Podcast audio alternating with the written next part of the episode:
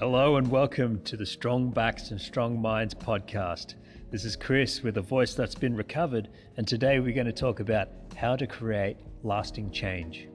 To get any true value out of change, you need to make sure it's lasting and consistent. We've all experienced change for a moment, only to feel let down and disappointed in the end. In fact, some people feel that change only creates a sense of fear and dread because unconsciously they believe these changes will only be temporary. A very common example of this is someone who needs to start getting healthy, but they find themselves putting off going to the gym, putting off changing nutrition, primarily because they unconsciously know that whatever pain they endure in order to create the change will only bring them a short term reward. So, what I want to do right now is share with you three simple principles that you can utilize today in order to create personal change that is lasting. So, the first step is to raise your standards. Anytime you sincerely want to make change, the first thing you must do is raise your standards. Write down all the things that you would no longer accept in your life and all the things you would no longer tolerate. Then, the next thing you need to do is write down all the things you aspire to become. History shows us the far reaching consequences that are set in motion by the people who raised their standards and acted in accordance with them, deciding they would not tolerate anything less. People like Leonardo da Vinci, Helen Keller, Gandhi, Martin Luther King, Rosa Parks, all these people raised their standards, acted in accordance with them, and show the world that they would not tolerate anything less. That same power is available to you if you have the courage to claim it. The second step is to change your limiting beliefs. If you raise your standards but you don't really believe you can meet them, you've already sabotaged yourself.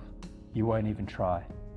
You'll be lacking the sense of certainty that allows you to tap into the deepest capacities that are within you.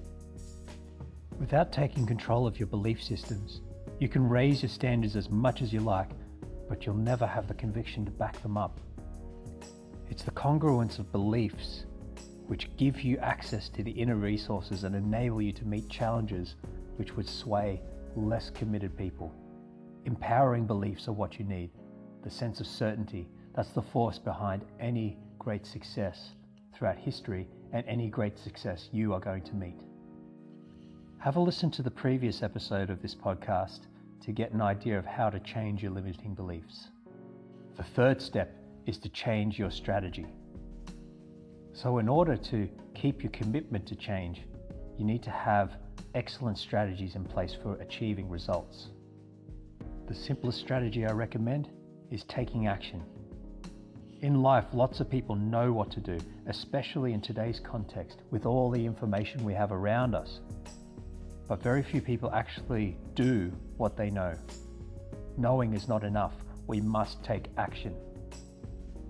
Something that's going to help you take action is a coach or a mentor. Coaches firstly care about you. They spend years on honing their area of expertise and they continue to make key distinctions about how to produce results quickly. Utilize the strategies your coach gives you so you can immediately and quickly and dramatically change your performance. Coaches don't always show you something new as well. They might even just remind you of what you already know, and then they'll get you to do it. They hold you accountable. That is their role.